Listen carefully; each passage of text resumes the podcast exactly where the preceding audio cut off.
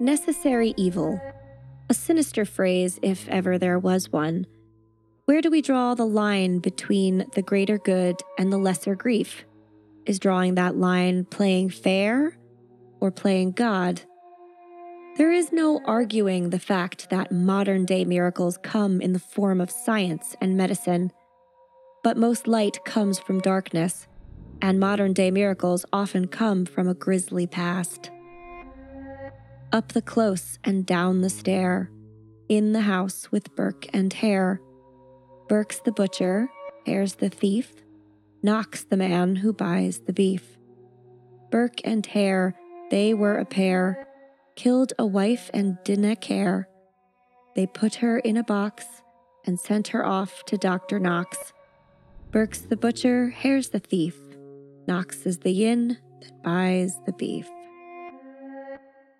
I'm Holly, I'm Leslie. and we would be dead. We would be dead.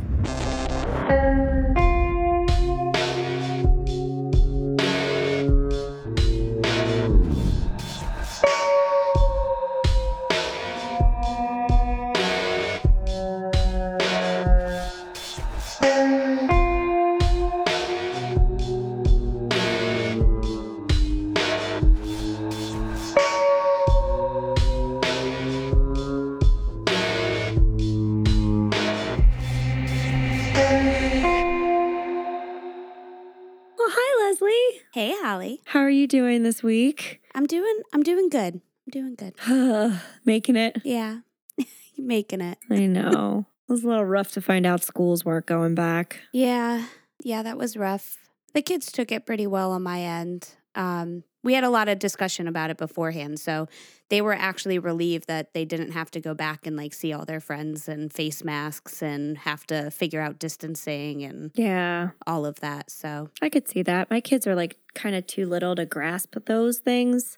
So they were just hmm sad. Violet was pretty devastated, but yeah, we're taking it all in stride. And now we're back on track, podcasting it up. whoop whoop. Yay! Uh, welcome back to our fiends as well. Uh, this week's story helped me learn some really surprising things about Leslie and gave me an even deeper appreciation for the men and women who choose to donate their bodies to science, which I know you said something that you came to as well. This week, we're talking about Burke and Hare, the resurrection men who were not resurrection men, but actually took it upon themselves to act as executioners. But before we get to the story, let's shout out some awesome people and good news, shall we? Yes. Yay! First, an enormous thank you goes out to our friend Heidi Dugan, not not from book club, who was kind enough to donate to our cause. Heidi, your generous donation has helped us secure another month of our streaming service. So thank you so very much. We love you. Love you, Heidi, not from book club. Woo!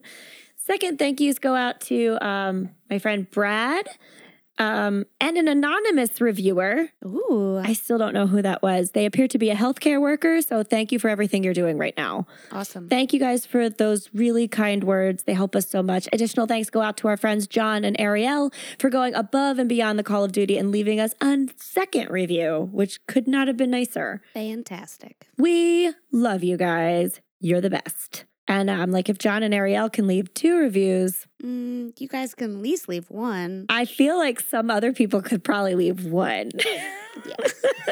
Just some. No pressure. No, Like a little pressure. it's not mandatory, but it is necessary.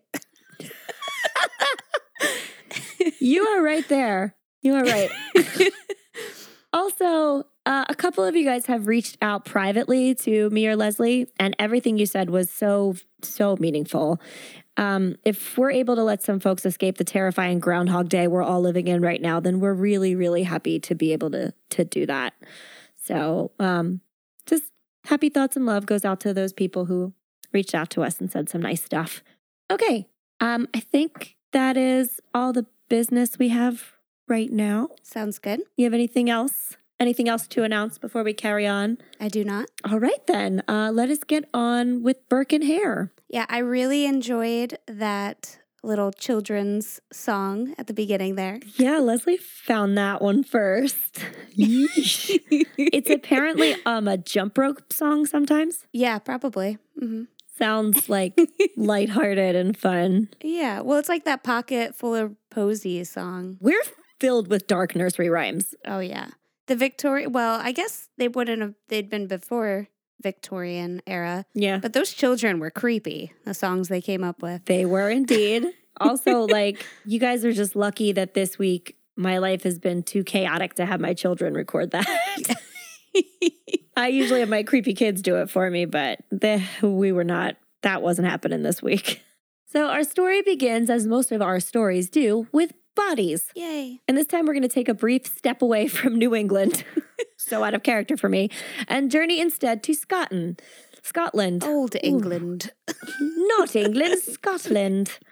I can't do a Scottish accent, so no, you that guys was not it. not won't get any of that. Specifically, Edinburgh in 1828, and it is pronounced Edinburgh. And if you pronounce it Edinburgh or Edinburgh, you will probably get punched. So You're wrong. You're all wrong. I've done my very best. I hope I did it justice enough for like a sad American like me. Uh, specifically, Edinburgh in 1828. In the early 19th century, Edinburgh had several pioneering anatomy teachers, including Alexander Monro, John Bell, not to be confused with Bell Witch John Bell, or the doctor that discovered Bell's palsy, which was Charles Bell, his older brother. Everything links together. Love that. Hmm. No, this was the third John Bell who pioneered modern surgery of the vascular system. Good on him. They also had a man named John Goodsir, which is a great name. Mm-hmm. Goodsir Good sir. and Dr. Robert Knox, who we will get back to. All of these men helped develop anatomy into a modern science, and because of their efforts, Edinburgh became one of the leading European centers of anatomical study. So they were a very big deal for up and coming doctors. With all of these marvelous advancements and pioneering minds, medical training was becoming increasingly popular in Edinburgh. And the only way to truly teach anatomy and, by extension, surgery is with the use of a real human body. However, the legal supply of corpses for medical schools and private anatomical schools, which did not require a license before 1832, they sound like terrifying institutions. all these demands, they couldn't possibly keep up with the ever growing demand. And that's because it wasn't exactly easy to get a body. Before the Anatomy Act of 1832, which gave doctors, anatomy teachers, and medical students access to freely donated bodies, there were very few ways a body could be legally obtained for dissection. Now, Leslie and I have had like a lot of discussions about this because the laws seem to be incredibly blurry. But I'm going to tell you what I found, and then I'm going to let Leslie interject with what she found. And somewhere in that is all of the truth, I think. One of the ways that you could obtain a body was through the court system, meaning that a criminal might be sentenced to death and dissection if their crime was serious enough. And then a medical college was at liberty to use their body to teach with. Also up for grabs were the bodies of anyone who completed suicide, as it was seen as self murder back then and therefore a punishable crime. Orphans who passed away while living in an orphanage, which I just, I hate that one. I know, I know they're all people, but like kids makes me the saddest. And anyone who died while living in a government run workhouse, more commonly known as the poorhouse. Not a nice way to put it, but like Mhm. more recognizable. That last one did not actually come up in my research. Leslie brought it to my attention. And really, it makes perfect sense. The people living in um, poorhouses were being taken care of by the government. So the government felt that they could do what they saw fit with their bodies after they passed. No one could pay for a funeral. So off to the medical school you go. They owed a debt to society. Yeah. Ugh, I hate that that's how it is, but that's how they saw it. So, we're talking about a period in time where far more people were also profoundly religious. So, a proper burial would be extremely important. Without it, the your soul or the soul of your loved one would not make it into heaven. So, really, donating your body to science seemed like the worst possible outcome for most humans at that location at that time. And therefore, it was reserved for criminals and the helpless, Yeah. which is pretty rough. During the 18th century, hundreds of people had been executed for trivial crimes, but by the 19th century, only about 56 people were being sentenced to capital punishment in Edinburgh each year. Add to that the handful of orphans, poorhouse occupants, and those who died by suicide, and it still couldn't contend with the 500 plus cadavers that were needed annually in Edinburgh due to the expansion of medical schools. So there was not a lot of supply and an enormous demand for dead bodies. Which is gross, but you know, whatever. Necessary evil, as I said. It's necessary for sure. Well, it was, and we'll get there because a lot of scientific advances would never have come if they if it wasn't for those bodies. Yep. The situation had begun to get desperate.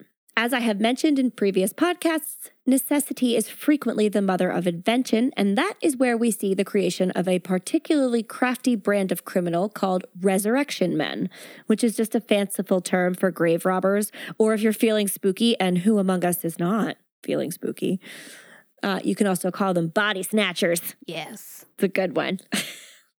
These people are exactly what they sound like men almost always, as the job was pretty labor intensive and women were told they couldn't really do that kind of thing back then. Uh, they would dig up recently dead bodies and sell them to teaching doctors and medical schools for a tidy sum. The price per corpse changed depending on the season. A recently dead body would fetch eight pounds during the summer months when the warmer temperatures brought on quicker decomposition, and 10 pounds in the winter months when demand by anatomists were greater because the colder temperatures meant they could store corpses longer and so they undertook more dissection. So you're going to want to steal your bodies in the winter. For sure. Mm-hmm. so you can really max your profit. Yeah. Got it. And I think that equates to like like 10 pounds, I think equates now to about like a hundred thousand. Really? Uh no, I'm sorry, a thousand pounds. I would say a thousand pounds. Okay. Because I remember seven when I found seven, it was like seven the one number, it was it was around seven pounds. That was about eight hundred now. So that translates to like eight hundred dollar, eight hundred pounds now, which Pounds. would translate to Mhm. like Jesus, like fourteen hundred dollars or something, a lot more like that. Yeah. So it, it was a lot. That was a lot of money for them. Yeah. So this is no small endeavor. You're you're really getting compensated for your efforts. And you guys can feel free to correct us in the pound to dollars transfer. I did not prepare that whatsoever. That was off the top of my head. I know it's more. That's about it. At one point it was like double and now it's not quite, but I don't know. Yeah. So body snatching, because clearly I'm feeling spooky, so I'm gonna call it that, became so rampant and common that people were burying their loved ones in locked metal coffins or keeping the bodies of their loved ones in their house for an extended length of time after death, which sounds very smelly. And much like Carl Tanzler. Mm, except for that was way longer. Yeah. that was excessive. yeah. Some people would choose to stand guard over recently buried bodies 24 hours a day for the first two to six weeks after death. Some churches would even go so far as to purchase and rent out mort safes. The mort safe is a large coffin shaped contraption with a stone slab on top frequently and metal bars that extend down from it into the earth, which would be locked around the coffin until the body had decayed beyond usefulness, and then it would be removed and used again elsewhere. Yeah. Fuck those scientists. Yeah, right? So it was this big, heavy thing, sometimes just bars, but like usually it had a big, heavy top that was like almost im- pretty much impossible to get off the coffin until the body was so gross you didn't want it. Nice. Churches and graveyards would rent out their mort safes to families who wished to protect the bodies of their loved ones, but could not stand guard 24 hours a day. Mort safe societies also cropped up as well, where private citizens would purchase a few of them and then form a society you could pay dues to, like dues to be in, kind of like a union of eventually dead people. so weird. If the deed popped up and you had paid your dues, your family would have access to these mort safes. So be in the club, be safe. If you wish to visit a mort safe to this day, up close and in person, you can see a few at Greyfriars Cemetery and a few other particularly historic churchyards and cemeteries in Scotland. So if you're in Scotland and you want to see some, you can Awesome. add that to our list of trips. Yes. And then the Harry Potter castle. I'm there. Let's go. So, in case I haven't made it clear, Scotland was obviously a hotbed for these activities as it was home to a pres- prestigious medical schools at the time. But that's not to say that this wasn't happening in other places. It certainly was.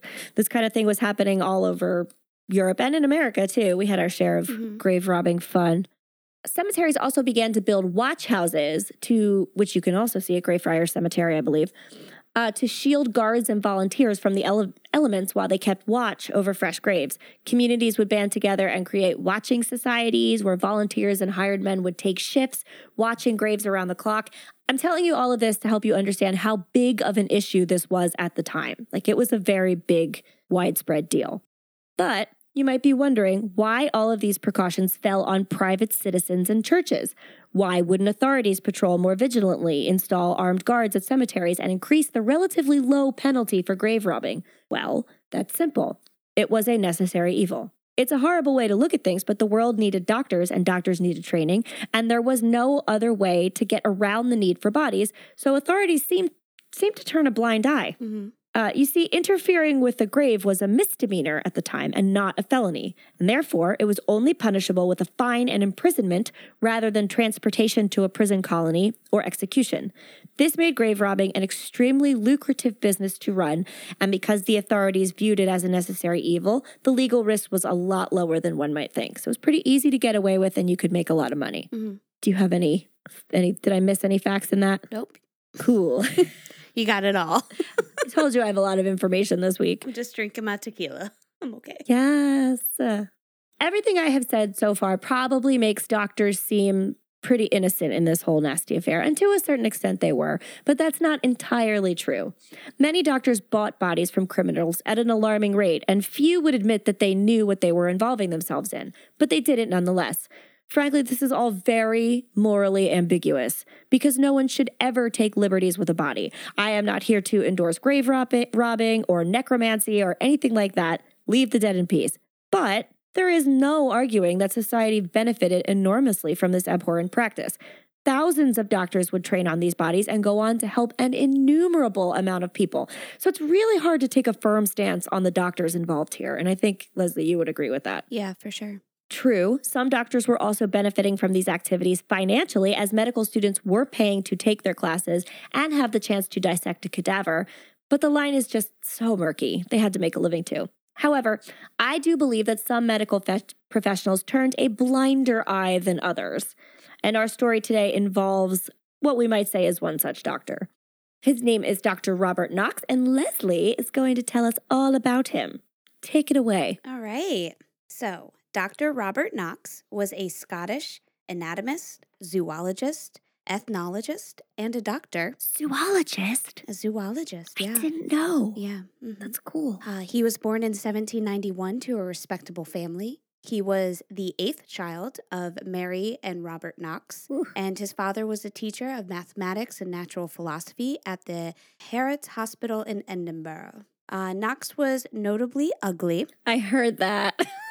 oh. I just kept finding it, so I was like, all right, let's talk about it. Yep. He had smallpox as an infant, so it left him with a pitting and scarring on one half of his face while also destroying his like left eye. He was like the Phantom of the Opera. Yeah, but it, so you can see like in all the little drawings they have of him, it's always like only one side of his face. Mm-hmm.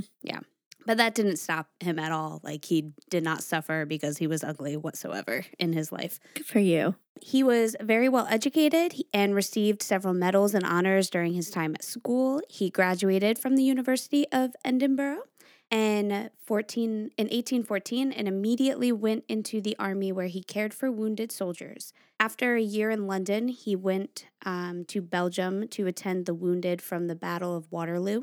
And during this time, he realized he needed to be taught more comprehensive anatomy if he was going to become successful in surgery. For the next few years, he studied anatomy in Belgium, South Africa, and France before returning to Scotland. And uh, that happened in 1822. A year later, he was elected a Fellow of the Royal Society of Edinburgh. I keep saying Edinburgh. Edinburgh. Like like a Edinburgh. bra. I know. I watched a very, very um annoyed Scottish teenager hmm tell me how to pronounce this word. I I always tried to get away with it by just saying it real fast. So Edinburgh. she was really mad. She's like, it's not like it's Welsh. It's easier to pronounce. I was like, sorry, Damn Welsh. Welsh. I know. Uh, okay, so a year later, he was elected a fellow of the Royal Society of Edinburgh. Edinburgh. Edinburgh. Edinburgh. John's going to be like, just keep going, please. he helped establish a museum of anatomy at the Royal College of Surgeons, where he served as a curator. Meanwhile, in 1825, Knox signed a partnership agreement with his old teacher, John Barclay, taking over most of his work. And at 1826, the Barclay's Anatomy School in Surgeons Square, Edinburgh, was left to Knox after the death of John Barclay. This was a top notch private school, and it was getting a, a lot of recognition because Knox was just brilliant with his lectures. Um, that's where a lot of the uh, classes for anatomy took place was in this uh, Surgeon Square area. Mm-hmm. Uh, so the chair of the anatomy at the University of Edinburgh was a man named um, Alexander Monro Tertius. He was a tenure professor and the third of the Monros to hold a seat at the university. Right. His dad was the one I mentioned, and then there was him Then too. his grandfather. Yeah. Yep. So his grandfather, being the first, secured his seat for his family line to always be able to teach anatomy there. But after three generations, these lectures were starting to get really dull. Boring. Boring. Spice it up. Also, yeah, even Charles Darwin couldn't bear Monro or his class. he like wrote to his parents like the year earlier. It was just like, he is just horrible. He's gross. Like, Charles Darwin. yeah, yep. hmm I like that fact. Do you know that every new species he discovered, he ate? Makes sense to me. He did. He ate a lot. He ate like all of them. He was like, "Is this a new owl I've never heard of? I'm gonna eat it." Awesome. That's a true Charles Darwin fact. I love it. Keep going. So Monro was still the big man on campus, whether people liked him or not, found him gross, whatever. Um, they, I even read a fact where he would come to class like after using the cadavers and stuff. He would come in just still bloodied shirt, like from one class to the next. That was common. Like he just wouldn't change. Nobody cared. Pre-lister surgeons were gross. Yeah. Like, hmm So everything went through Monro first. Uh, Okay. Monro was losing a lot of students though, um, because a lot of them were just paying to take Knox's class. So even though that they were enrolled in this university and could just take Monro's course, they would pay to like go to see Knox. he was a showman, right? He was very. And there was a lot of others, so it wasn't just him. There were other. Um, that's where you mentioned a lot of these other private universities were popping up. Mm-hmm. So people would pay for them. It's kind of the same thing that happens today, like with private schools. Sometimes you're paying for a better education, Yep. and that's what was happening. Yeah. So Knox was making quite a name for himself within the community, and the board and chairs didn't mind him teaching because he made them a lot of money and he was really good at it. He also was giving a really good name to anatomy in the field and like really boosting um, that area up for science. Knox, who wanted to be noticed by these men, knew he had to keep up his lectures as well as keep publishing research papers in order to ever be considered for a chair in the department. What I think was happening, I think he really wanted Monro's seat in the long run. Okay. It wasn't long before his classes filled up with eager students. He was starting to teach three times a day. He was funny, brilliant, and challenging. He could just stand in front of a class and teach for hours without any notes or props. And when he had a cadaver to dissect, the classes were even better. However, after a while, it was getting to a point where he knew he needed to acquire more bodies for dissection in the classroom.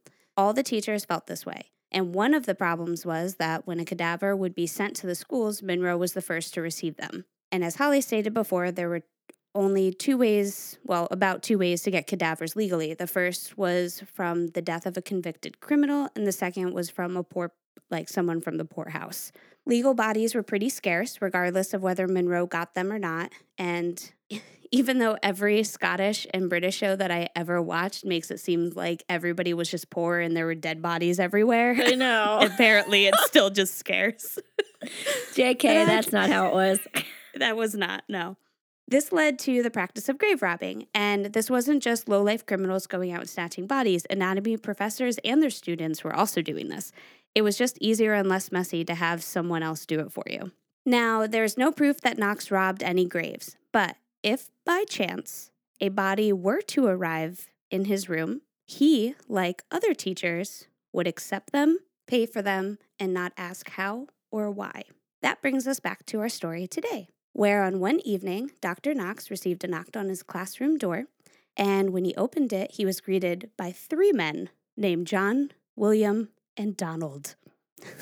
Oh, Donald. And we're going to get back to that moment, but I have to take you, reel you back in time and talk about Burke and Hare. Um, Yes. One other thing that I um, found out about Dr. Knox, and I, I will share the picture on our social media, is that he advertised his classes in like newspapers yes. and stuff, and he advertised that he would have two cadavers a day for dissection. That was like his Yes. claim to fame. He was like, "Come to my classes. I have two a day. You're definitely going to get to dissect something." So Yeah, he started as he was getting more popular. There were um, more bodies arriving, um, and that he was teaching up to three classes a day. So mhm. His demand was and he, you could reuse the bodies too, depending on the you know they class. use them for like I think up to eight different Yeah. i think for some reason eight is in my head but um, there are some very gruesome and i maybe i'll post some for you guys depending on how you're feeling um, pictures of like historical cadaver dissection and the body is desiccated Yeah, it has clearly been there for quite a long time and it's a lot of like smiling surgical costumed young men yeah, because they didn't have like refrigeration units then. No, they look like mummies. Like when you see the bodies, they they're like horrifying looking. They don't look like the paintings you see, which looks like somebody who just died on in like the operating theater. Yeah, They they look like they look like they've been around for a long time. All right, so that brings us to our titular characters, William Burke and William Hare. And yes, they had the same first name, but at least it's one I can pronounce. so, William Burke was born in 1792 in Urney County, Tyrone, Ireland. William and his brother Constantine were both raised comfortably middle class, and they both joined the British Army as teenagers. William played the fife. So, there's that. not a lot of fighting going on for him, but marching certainly wouldn't have been boring. So he had that going for him. Cool. From here on out, we're just going to refer to him as Burke to avoid confusion. So Burke married a woman in County Mayo and had two children, but had a fight with his father in law over like a land dispute and just deserted his entire family shortly after that. So Yeah, it happens. he's a real stand up guy. He was like, I want that land. And his father in law was like, nope. And then he said, I fuck it all, bye. And he left everybody. Yep. So And that's on God. cool. This brings us to 1817 when Burke moves to Scotland to work as a navigator on the construction of the Union Canal. During this time, he met a woman named Helen McDougall, and the two set up house together. They were never formally married, but referred to one another as husband and wife. Some documents will tell you they were married, but there is no like court marriage certificate. So, I mean, you see this in a lot of old cases, but that's what we have to go on. Mhm. So there you have that. After Burke's work on the canal was finished, he and Helen moved to Tanner's Close in Edinburgh in 1827, where Burke trained and found work as a cobbler, which is a maker of shoes. So many cobbler. Love a cobbler. A maker and fixer of shoes, I should say. Mm. Uh, Burke and Helen also uh, worked as hawkers, which means they sold secondhand clothing. And basically, they just did what they could to get by. You know that scene in the end of A Christmas Carol where Scrooge's servants are like rifling through his bedclothes and his like dressing gowns to sell? Yep. I was like that kind of person. Awesome. yeah, just to give you like a, a mental picture. I got it. Burke was said to be a charming and well liked fellow. He went to church locally, he had friends, um, and he was like an easy talker. He was, you could, he, he could like suck you in easily. Okay. William Hare was born in County Londonderry, Ireland, and frequently lied about his age. So we don't have a concrete date of birth for, birth for him. When he was caught, he said he was 21. There are reports that he was older. There are reports that he was younger. We don't know. So he was there. Hare was a distinctly rougher character. Not a lot is known about his upbringing, but he was a hard drinking laborer with a penchant for fighting. Hare worked for seven years on the Union Canal and then moved to Tanner's Close to work as a coalman's assistant. At the time, Hare was living at a boarding house owned by a man named Logue and his wife, Margaret Laird. In 1826, Logue passed away, and Hare quickly formed a relationship with Margaret, who was apparently just as rough as he was. Uh, she was known to be a hard drinking, belligerent woman. So Nice. they were they were a delight.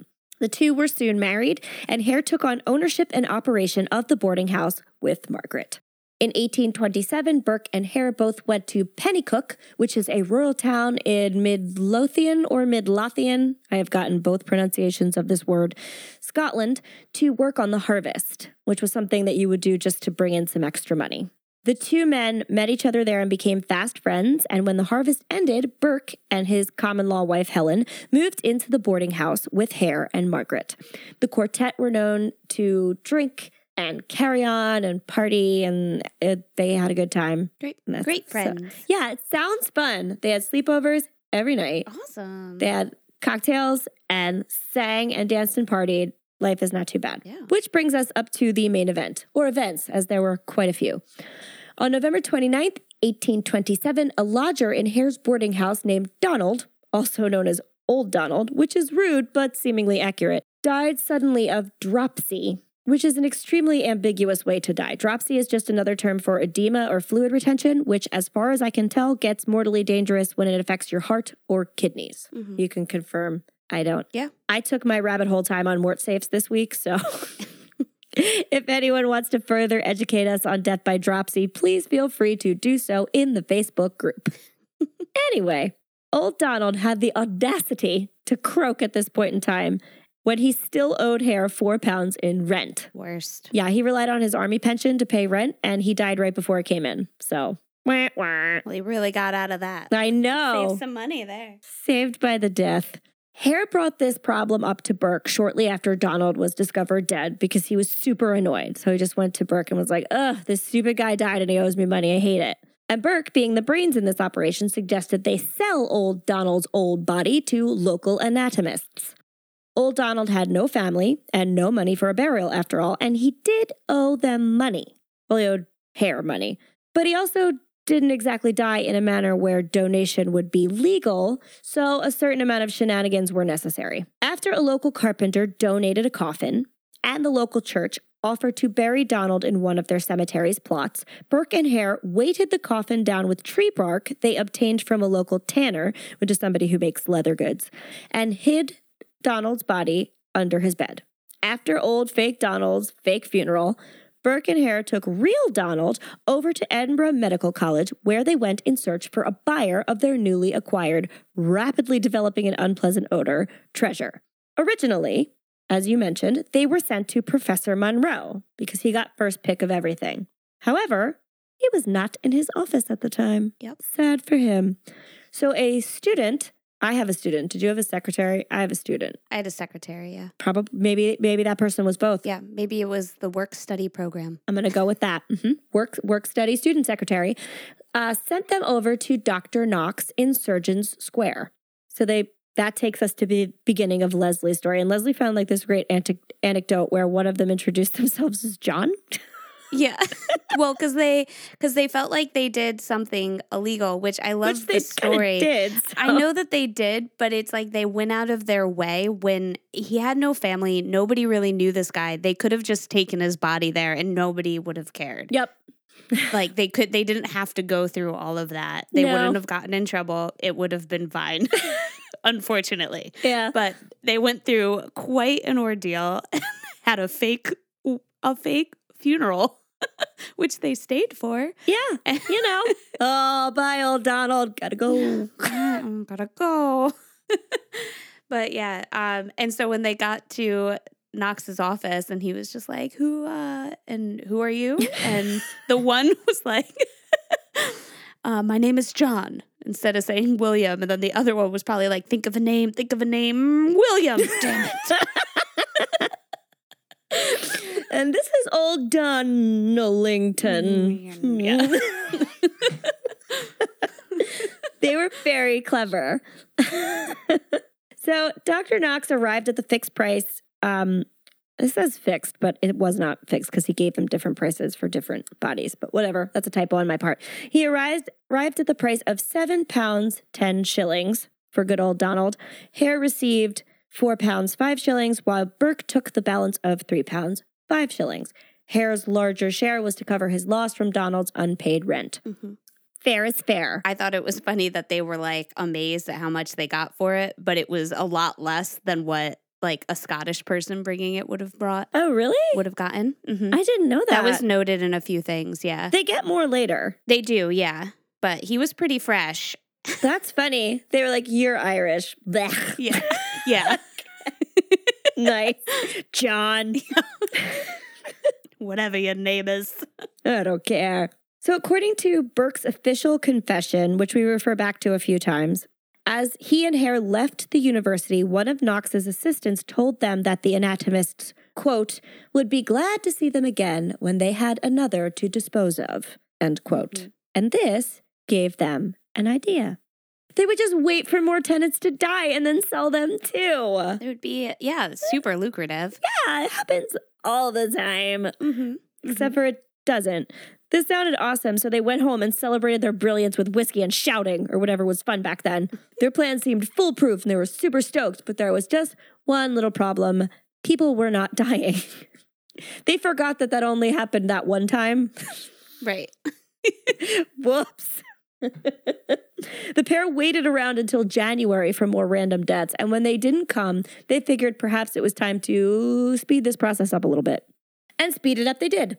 While no one was dying, the Hares did have a sick lodger, and he was a miller named Joseph. He had taken to his bed with a fever, and Hare and his wife Margaret claimed that they were afraid of having a contagious lodger, as it might be bad for the rest of the occupants of the house. Mm-hmm. So Hare brought this problem to Burke, who made the very logical decision that it would be best for everyone if they would just kill Joseph and sell his body. Yeah. It's like much better, right? yeah. yeah. Save the masses. Exactly. They were they were doing this for the good of the greater good of the house. So Burke lured Joseph in with a generous amount of whiskey. They're like, "Hey, sick old Joe, come drink some whiskey with us." And as soon as he got to the point of drunk where he was like incapacitated, Burke would suffocate him with a pillow while Hare laid across his chest to keep him still. Now, this was their method of execution like every single time, and it was pretty ingenious as there was no way for the victim to struggle or make detectable noise because they would wrestle them to they would be super drunk, like blackout drunk. They would wrestle them to the floor. Hare, who was bigger, would lay on top of their chest, which means they couldn't move at all or make sound, and then Burke would put a pillow over their face and smother them. Mm-hmm. So the death was almost completely silent. Gross. So much struggle. I know. Maybe they should have just like bought a gun. I don't know. They were like, we could do it this way. Yeah. the whole affair was said to be silent. The body then went to Dr. Knox, and the gentleman would collect their fee. But now it all seemed too easy. Bodies were extremely easy to come by when you killed the people yourself. And what kind of fool would waste time and effort digging up potentially locked graves when all you really needed was whiskey and a pillow? Delightful. Burke and Hare had begun their new business venture, and there was no stopping them now. So, Burke and Hare are considered to have killed uh, 16 people, possibly as many as 30, all of whom they sold to Dr. Knox. But the timeline as to who they killed and when they killed them can be pretty unclear. So, I have pieced together as much information based on their confessions as accurately as I possibly can. Uh, so, if the timeline is wonky in your mind because you've read the story somewhere else, forgive me, as a lot of times they are juggled around like mosaic tile pieces. Beautiful. Indeed. In February of 1828, a woman named Abigail Simpson came to the Hare boarding house to sell salt. So she was like, Hey, want to buy some salt? And they said, Hey, want to drink a shit ton of whiskey? And she did, obviously. And once she got super drunk, they invited her to stay the evening because they said, Well, you cannot travel home at this point. That would be unsafe. And then, of course, they suffocated her in the same manner as Joseph. I'm not sure what their excuse for murdering her was, as I do not see any indication that she was sick in any way. But Dr. Knox gave her gave them 10 pounds for her body, as he was quite pleased with its freshness. Mm, The fresher, the better. Well, this is where I have the fact that we had an extremely disturbing conversation about cadavers. Guys, Leslie has worked with cadavers before, Yeah. and I Yes, I have. had no idea, which blew my mind. So, why don't you tell our friends a little bit about this experience? why is it So- better when they're fresh? So when they're fresher, they're they're more pliable. Could still move them around. They haven't um, gotten too stiff. But when you dissect them, and so for us, I was an athletic training student, so we were really learning for muscles and ligaments and the movement of the body and all that stuff. So we did have uh, one of the cadavers was a female cadaver. She was newer than some of the other ones. So we got to use her as we can pull on the ligaments and I remember doing this in the hand, like in the arm. You can pull on the ligaments and see how the fingers move so you can Oh. tell like which ligament it was. And I will say when they are fresher or newer cadavers, they're actually less creepy than the older ones because they still have a skin like a a better pigment to their skin. Well, the older yeah. ones start to get kind of gray. So that was that was hard. But yeah, th- I mean they they were just easier to deal with. But it was always hard. We used to cover like the head and the t- and the feet as much as we because sometimes we'd have to work on the feet, but Ugh. I just couldn't deal with the hair. Yeah, I couldn't handle like the hair. I could see that. That's like a very human, like living human thing. Yeah, so that was that was hard. We would cover that and then obviously cover their like bits because we were just doing it as um, athletic training students. So it was much more for just like kinesiology work, not so much for medical, Mm-hmm. uh, like a medical student. So we didn't need to see the whole body, but yeah, we got to work on a lot of them and yeah, you saw a lot of dead people and a lot of dead people bits. I feel like that was a very smelly time. It was, yeah. It was, we had to do it at super early in the morning. You always had to eat before so that you didn't get nauseous and faint. Like there was one time I was late for for breakfast, so I just like ran down to the cadaver lab and I definitely it was like within 10 minutes I was just like on the ground. Really? it sm- yeah, because it smells so. It's such a rough smell, and to this day, I can still smell it. So anytime there's a scent of, I guess it's probably like the formaldehyde, or it, there's just the smell that like I can sense that in other things, and it it just I can't handle it. Anybody who's been around that Yeah. says the same thing. They say like death smells hmm um, differently to everyone. It has like a sweet or like an acrid smell to some people. It has like a very specific. Yeah. It's it's different to everybody, but nobody forgets it. Yeah. I mean, and these these bodies were they were all pumped with the same stuff. So they I mean, I'm sure it was kind of a similar scent for everybody. It was just a smell that I smell other places once in a while and it brings me right back to that classroom. Oh God! and we got to be in the classroom one time when one of the um, one of the students he was I think going to medical school to be a surgeon. So one of his things was to do the dissection of the bodies for the classes. So depending on what body part we were discussing that week, he'd go in and do the dissection for. oh my God! As long as you didn't have to see guts, I cannot. No, that that was all done before we got them. Like they that would have been done at like the morgue. And like they were prepared and then brought to us and then we had a freezer. So like there was like a a refrigerator that everything was in. Yeah. And that was actually really creepy to walk into. I bet. Mm-hmm. As s- spooky as I am, I can't handle like the squishy parts of dead. Th- it grosses me. out. I mean, I better than I was. Like my cat brings me a lot of animals, and Oh that, yeah. that doesn't really mm-hmm. faze me anymore. But I can't handle like the digestive system. So as long as you didn't have to see Yeah. any of that, you were spared a little. I think there's a time and place for it too. Like that was that was fully a classroom setting. Yeah. And you had a lot of people around you for support. It wasn't like I was down there by myself just poking at bodies. Ew. You guys, I also have to tell you that when Leslie told me about this the first time, she was super nonchalant. She was like, Yeah, yeah. I was like down there poking in cadavers. It was fine. yeah. What? This is the was, same Leslie that was, my like, favorite class. get out of here. The guy in the wall, though, too scary No. forever. Cadavers, so casual. Yeah. casual cadavers. Well, they were so nice. We had they all had names. We knew how they lived and Mhm. died, and then we gave them funerals at the end of the year with their families. Like it was like a memorial That is so respectful as like nice. a thank you. I really like that. Yeah. So anyway, we're gonna get back to the story, but that was a diversion I needed to happen. So after Abigail Simpson, who was the salt seller that they killed and sold, came an unnamed Englishman. His name isn't anywhere. He's just a rando. He was a traveling seller of matches and tinder who fell ill with jaundice, which is liver trouble, makes your skin yellow and your eyes yellow, the white of your eyes, at Hare's lodging house. So, as with Joseph, Hare was concerned with the effect his illness might have on his business. Like, doesn't want to get everybody sick, so we should just kill him, right? Yeah. Yeah. So they killed him in a logical public service. The human mind's ability to rationalize is astounding. I just Mhm. have to say. After the traveling salespeople stopped coming to the Hare residence, and I wonder why, they had to get a little more creative. Hare's wife, Margaret, invited a local um, old widow to their home for a visit, like an old lonely widow, lived locally. And she was like, come over, let's hang out. Uh, which, of course, included drinking a lot of whiskey and then murder. There goes her. Elderly lodgers, I know. Elderly lodgers seem to be their like logical next step. Like, oh, they're old, so let's get rid of them too. Mhm. But there weren't a whole lot of them, so Burke and Hare had to turn to um, other women they thought wouldn't be missed prostitutes. Now, this is a frequent and horrible misconception. Sex workers are people. If you mistreat them, the sub- subhuman part of that equation is you, not them. Yeah. Anyway, I just had to put that out into the world on our behalf because that's a shitty thing Mhm. and it comes up time and time again. So Burke met two women in early April of 1828. Their names were Mary Patterson, sometimes she's known as Mary Mitchell, and Janet Brown. She met them in the he met them, sorry, in the Canongate area of Edinburgh.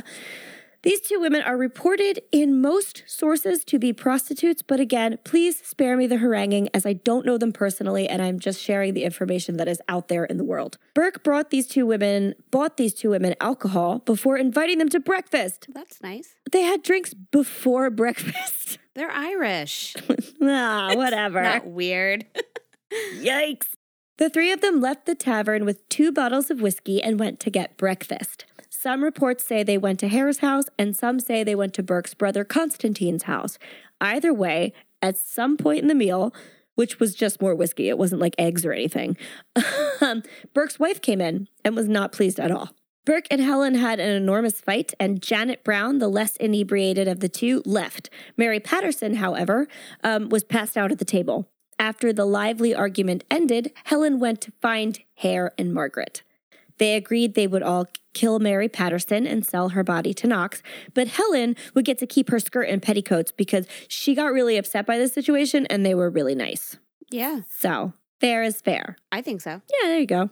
Mary Patterson's body was then stuffed into a tea chest and delivered to Dr. Knox, still warm. So that's a Hmm. good one. Yeah. But Knox paid them eight pounds, which I don't understand. Maybe because she was a prostitute. Terrible, but maybe true. However, a few of his students insisted that they recognized Mary Patterson Of course. because sex workers are not, in fact, invisible, and the chance of someone having seen Mary Patterson around was stupidly high. like, they're like, oh, this girl we met in a bar that everybody knows. We'll just kill her. It'll be fine. I know, and they were all college students, so you know they knew her. Uh, Yeah. Uh-huh. sure did. So Knox told his students that the woman on the table had drunk herself to death, which I guess seemed plausible, and they all just accepted it and moved on. They're like, "Oh yeah, she got too drunk." Anyway, kept going. Well, she kind of did. Kind of. That's true. Yeah. In the worst way. Later, her friend Janet Brown came back to look for her, but Burke and Hare claimed that um, um, Mary Patterson had left with a traveling salesman. Now, I think if my friend mysteriously disappeared, I would have to dig a little deeper, but apparently this was a very reasonable explanation for Janet. And she was like, ah, traveling salesman, cool, bye. Never asked about her again. She must have been a flighty, a flighty person. Yeah. Or traveling salesman made a lot of money and she was like, oh, cool. She got like a really good client. Yeah. Either way, she was totally on board. So their next bit woman, their next victim, sorry, was a beggar woman who was an acquaintance of Burke's. In all accounts, she is just called Effie. Burke knew Effie from the days when he and his wife would sell secondhand clothing. As uh, Effie did the same thing, she sold like scraps of clothes and pieces of leather and stuff. So one day he saw the police trying to take her away for vagrancy, and Burke claimed that he knew her and she lived in the same boarding house as he did, effectively saving her from prison. So the cops were taking her away, and he was like, No, no, no, no, no, she's my friend. I'm going to take her home. Didn't really get too saved, though. Burke took her back to Hare's, got her nice and drunk, and smothered her. Knox paid them eight pounds for her body. Another victim who was taken around the same time was only known as Mrs. Haldane. She was a previous lodger who was down on her luck, so Hare let her spend the night in his stables, and you can fill in the rest of the evening from there. Got it. A few months later, Mrs. Haldane's granddaughter arrived at Hare's house looking for her grandmother, and then Burke got her drunk and killed her himself, delivering her to Knox in the tea chest and keeping the entire eight pounds for himself. Ooh, Rutro. not good. Greedy, greedy. Nope, not good at all. This is when it goes downhill. Mm-hmm. After Mrs. Haldane, Burke and Hare happened to accept an old woman and her young, dumb grandson as lodgers. Now, in this case, the word dumb is not used to indicate any intellectual inadequacy. It means the boy was mute or could not speak. So Burke and Hare brought the old woman into a bedroom and overdosed her on painkillers, which at this time would have just been opiates. Mhm. So they ushered her in the to the bedroom she had rented and then took the boy, her grandson, out into the kitchen and kept him occupied while they were doing this. After the old woman was dispatched, they brought the boy into the bedroom and suffocated him. There are some sensational reports that claim that Hare took the boy over his knee and broke his back to kill him. But this is false. Yeah, I wouldn't see that. That would be no good for. That would make the body less money. True. It'd be less useful if he was like damaged. So I guess their killing method was pretty perfect because it completely preserved the bodies. I think that was one reason why they did it that way. Smart. Mm-hmm. Oh, but um, Burke's confessions state that he he smothered the boy in the usual fashion, but he wasn't sedated because they didn't fill a ten year old boy with whiskey because that would be immoral. But killing him is fine.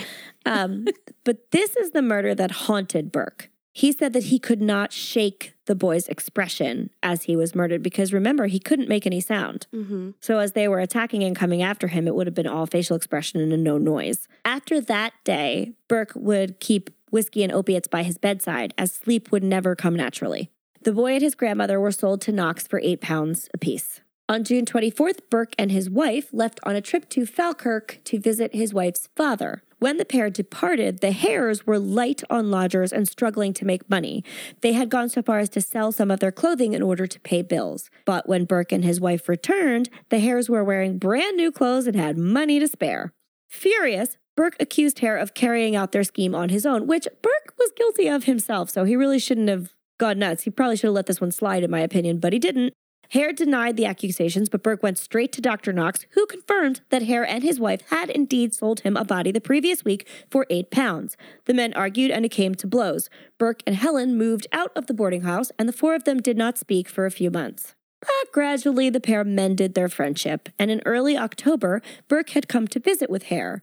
Just when they got to talking, the washerwoman arrived. Ugh, Oh no. interruption. Go home. What a bummer. And for old time's sake, they decided to get a real drunken killer. Well, best buds.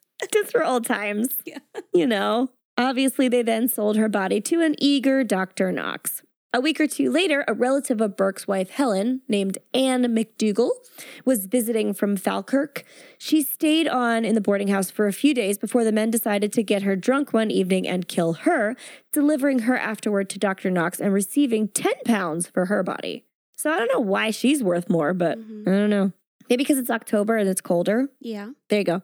Burke later claimed um, that about this time, Margaret Hare suggested that they kill Burke's wife, Helen, on the grounds that they could not trust her as she was a Scottish woman. But Burke was like, mm, no, we're not going to kill my wife. Sorry.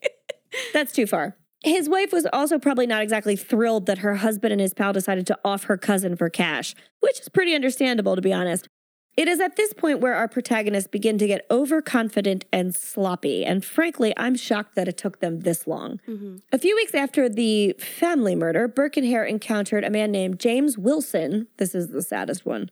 Well, the little boy is pretty sad too. On the street and lured him back to the boarding house. James was an 18 year old mentally challenged man with a profound limp caused by his deformed feet. He would dance and entertain children on street corners for money and was known locally as Daft Jamie Oh. which I know is horrendously mean nowadays, but it was used affectionately Yeah. back then, and it was a very different time. Everything I read was like people loved him. So I don't know. Daft Jamie was popular with the locals as he was kind and sympathetic. Burke and Hare lured him in with promises of whiskey, but Jamie didn't really care for being drunk. So when he declined to drink to excess, the pair jumped on him. But Jamie was stronger than he looked and fought back. Eventually, Burke and Hare were able to pin him down and suffocate him. Then they delivered the body to Dr. Knox, who put it into storage to be dissected later. So I guess, yeah, because it was colder, they could do that. Students who saw Jamie's body insisted that they knew him, but Dr. Knox claimed that they couldn't have known him. No, no, no, no, that's just some guy.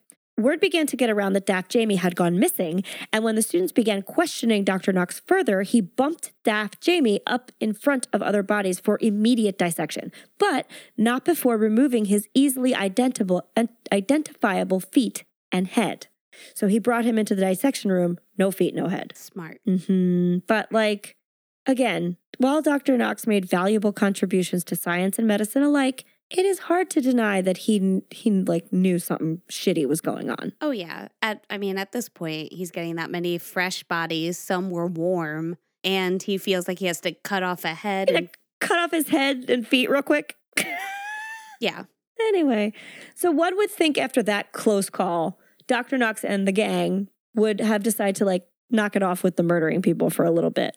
After all, there were locals looking for Daft Jamie, and Dr. Knox had been under suspicion, but nope, there were no consequences. And so I believe this only added to their feeling of invincibility. They're like, oh, if they didn't catch us for this one, they'll never catch us for anything. Mhm. But all that would come to an end after the pair's very last murder, which happened to be on October 31st, 1828. And if you're going to get caught for a murder, I think the Halloween murder is probably the best one to be caught on. Yeah. Marjorie Docherty had the misfortune of meeting William Burke, who told her his last name was also Docherty. what a coincidence! Lies. Great. Burke persuaded Marjorie to come back to the boarding house he was now staying at. Like he wasn't staying at Hare's house because remember they had a fight and he stayed elsewhere. Mhm. They were friendly again, but he wasn't staying back at his house. So he brought him back, brought her back to his boarding house. And um, there was another couple named Anne and James Gray staying in the room that Burke wanted to give to Margaret. And so Burke paid the couple, Anne and James Gray, to spend the night over at Hare's boarding house. He claimed that Marjorie is a long lost family member. I really want her to spend the night so we can really catch up and get to know each other again. Here's some money. Go over to my friends. You can stay the night there.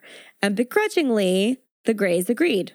Once they were left alone, Burke slipped out to get some more whiskey, leaving Margaret to chat with Helen, his wife, who was like almost definitely in on this whole thing, but we'll get to her consequences later. Burke got whiskey all right, but he also got William and Margaret Hare. They all proceeded to get quite drunk. The Grays returned briefly around 9 p.m. to collect clothing for their children and witnessed the five of them singing and dancing and drinking. And that was the last time anyone would see Marjorie alive. The next morning, the Grays returned to retrieve something from their room, but Burke hovered around Anne as she was looking for her stockings by the end of the bed, not letting her go anywhere near that area. Later that evening, when Burke and Hare had gone out, the suspicious Grays returned to their room yet again, and this time found the body of Mar- Marjorie Docherty covered in straw at the end of their bed. They just covered her with straw and left her there. That's brazen. Yeah. A lot of reports will say that the Grays went back to their room and went to bed that night and smelled something funny and then found a body under their bed. That is not what happened. Good story, though. Not what happened. The horrified Grays ran to report the crime to the police, and in this small period of time, Burke and Hare returned home, collected the body of Marjorie, and took it off to Dr. Knox to sell her. And this is where the shit hitteth the fan. The Grays report them to the police, and the next morning the police come to search the house where the body had been. And clearly, clearly they did not immediately turn up Marjorie's body, but they did turn up Marjorie's blood-stained clothing hidden under the bed. Burke and his wife gave different times for Docherty's departure from the house, which raised enough suspicion for the police to take them in for questioning. Early the next morning, the police went to Knox's dissecting room where they found Docherty's body. James Gray identified her as the woman he had seen with Burke and Hare. Hare and his wife were arrested that day, and all four were held under the suspicion of the murder of Mary Patterson, James Wilson, and Marjorie Docherty. Dr. Knox was questioned by authorities, and he claimed to have been told and believed that Burke and Hare had been watching poor lodging houses and purchasing dead bodies for resale before anyone had the chance to claim them. Later in his confession, which I will get to shortly, Burke also stated that Dr. Knox was never aware of where the bodies they were selling came to him from. Ultimately, while the police openly stated that they found Knox to be quite reprehensible, they believed that he had not knowingly broken the law and therefore did not receive any punishment. Smooth criminal.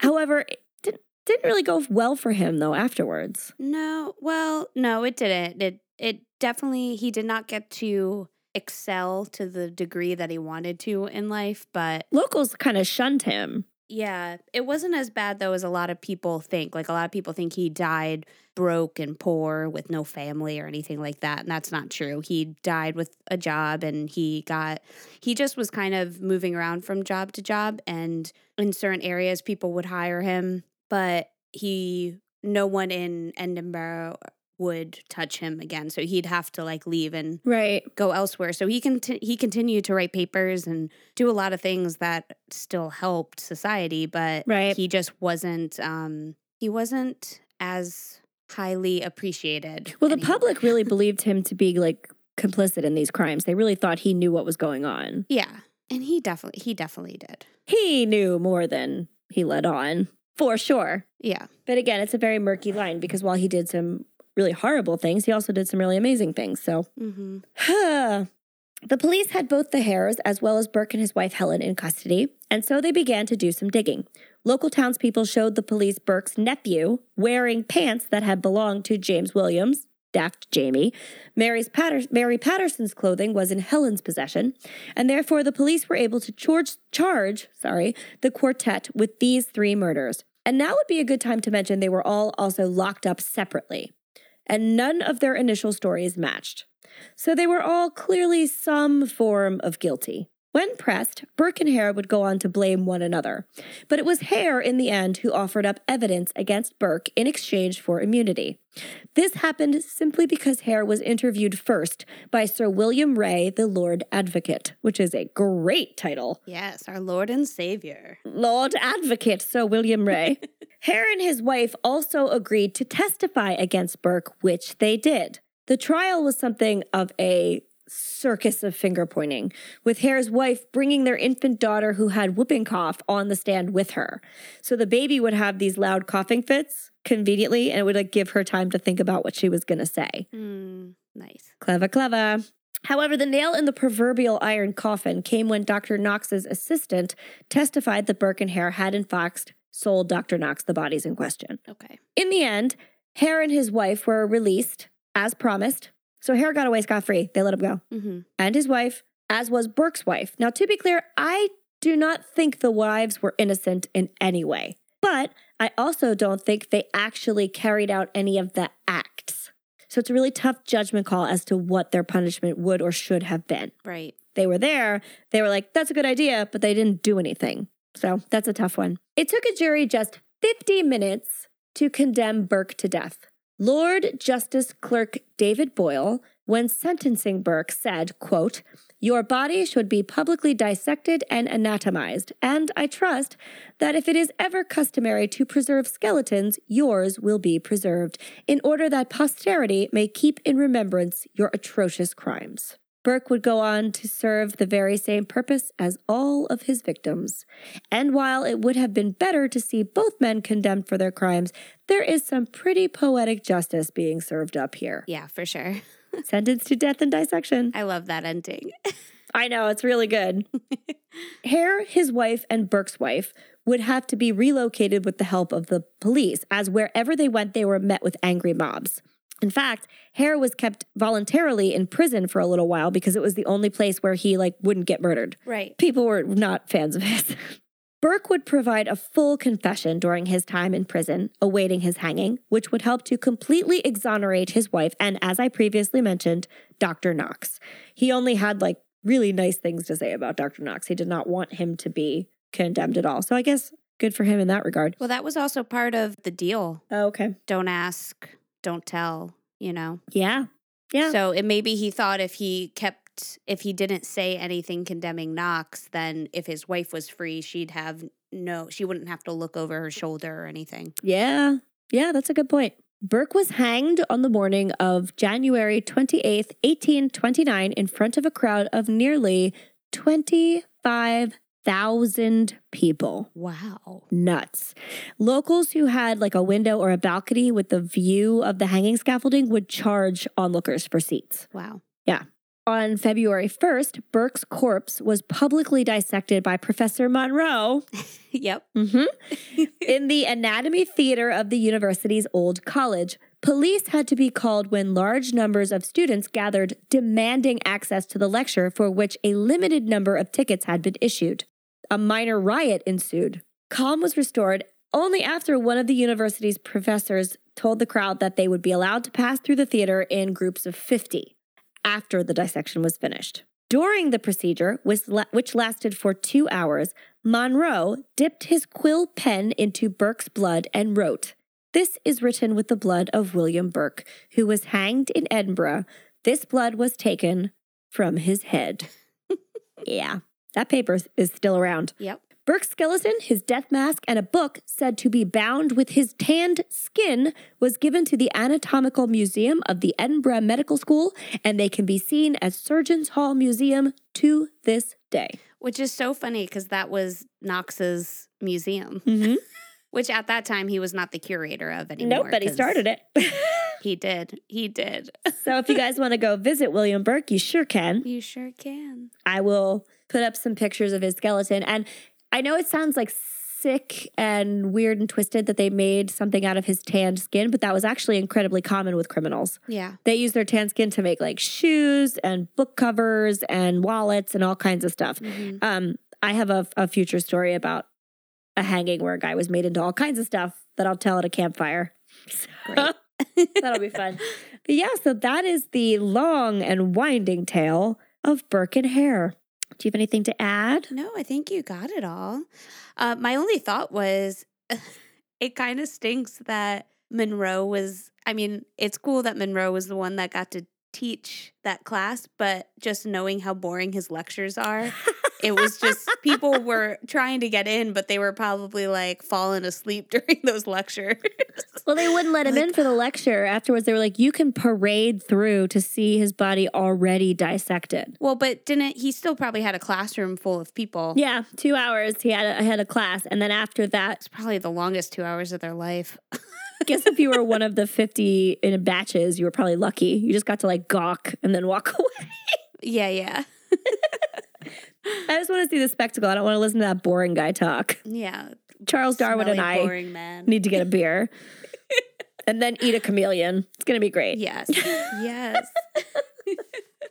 um, I wrote down a fun fact about Dr. Knox. Yes, gimme, gimme. Love a fun fact. And I apologize. I meant to look up how to say this. So Knox is commemorated in the sci- in the scientific naming of a species of mm. a- African lizard Meroles knoxi. Oh. Yeah. Did Charles Darwin eat that, you think? Well, no, because Knox would have found it. Mm. But if they knew each other. If they did. I mean, I guess they would have. They might have known each other because they were. He was a teacher when Charles Darwin was a student. Maybe they ate it. Maybe they did. You never know. they might have. There's also some weird things about Dr. Knox too. Like if you look him up, he's okay. he's a really interesting dude, but mm-hmm. he's actually starting to get some more like flack now for some things he has said. Really? He found it impossible to find a university post. So this would have been afterwards. Okay. He found it impossible to find a university post. And from then until 1856, he worked on medical journalism, gave public lectures, and wrote several books, including his most ambitious work, The Races of Men, in which he argued that each race was suited to its environment and perfect in its own way. So that's where like his ethnology kind of comes in, where he like studied the cultures and how what is it? They're like historical value to society. I mean, that doesn't sound catastrophically racist, but I see how it could it have was, taken a turn. yeah, when you read into the book, he gets really detailed and very um it gets it gets pretty it gets pretty descriptive and he is pretty exact like he there there is some racism in there, but depending on that time too. Yeah. It was just what he was finding. I don't and I think he even wrote a second version of the book to kind of lighten some areas to be like that's not really what I meant. JK JK. yeah, cuz I think some people of like the Scottish descent got upset with some things he said and well again, uh it doesn't sound catastrophically racist, but I I really see how it could have gone in that direction. oh yeah, if you if you read the book, it it definitely does. That's fine. Just for some things that he gave value to. I mean, he's a very smart man, so a lot of people read his works and they believe in his works and it kind of it kind of caused a more serious line of belief for some yeah studies. Interesting. Yeah. hmm I like that. That's a fun little epilogue. So, who should we toast to today? Mm, Daft Jamie. Daft Jamie. I agree. I wholly agree. Yeah. Cheers to Daft Jamie, who just wanted to entertain kids and live his life. Oh, So, uh, I know. And he was so strong. he was deceptively strong, apparently. Mm-hmm. Because he's a dancer. A dancer with like club foot Yeah. who still managed to make it happen. he still did it. So, cheers to Daft Jamie. To Daft Jamie. And if we were unsuspecting young ladies happy to accept an invitation to a party in 1820 Scotland, we would be dead. We would be dead.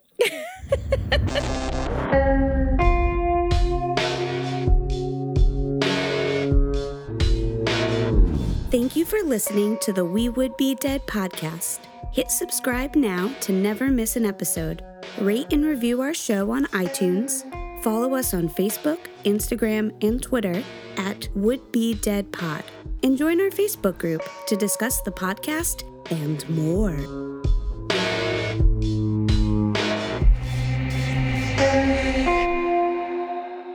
I feel like that's how we would be dead a lot. 100%. we would be dead a lot if someone was like, hey guys, come have drinks and fun. We'd be like, yay, dead. okay. I'm just going to go to keep Holly safe. Right. But then I'd be the one passed out on the table.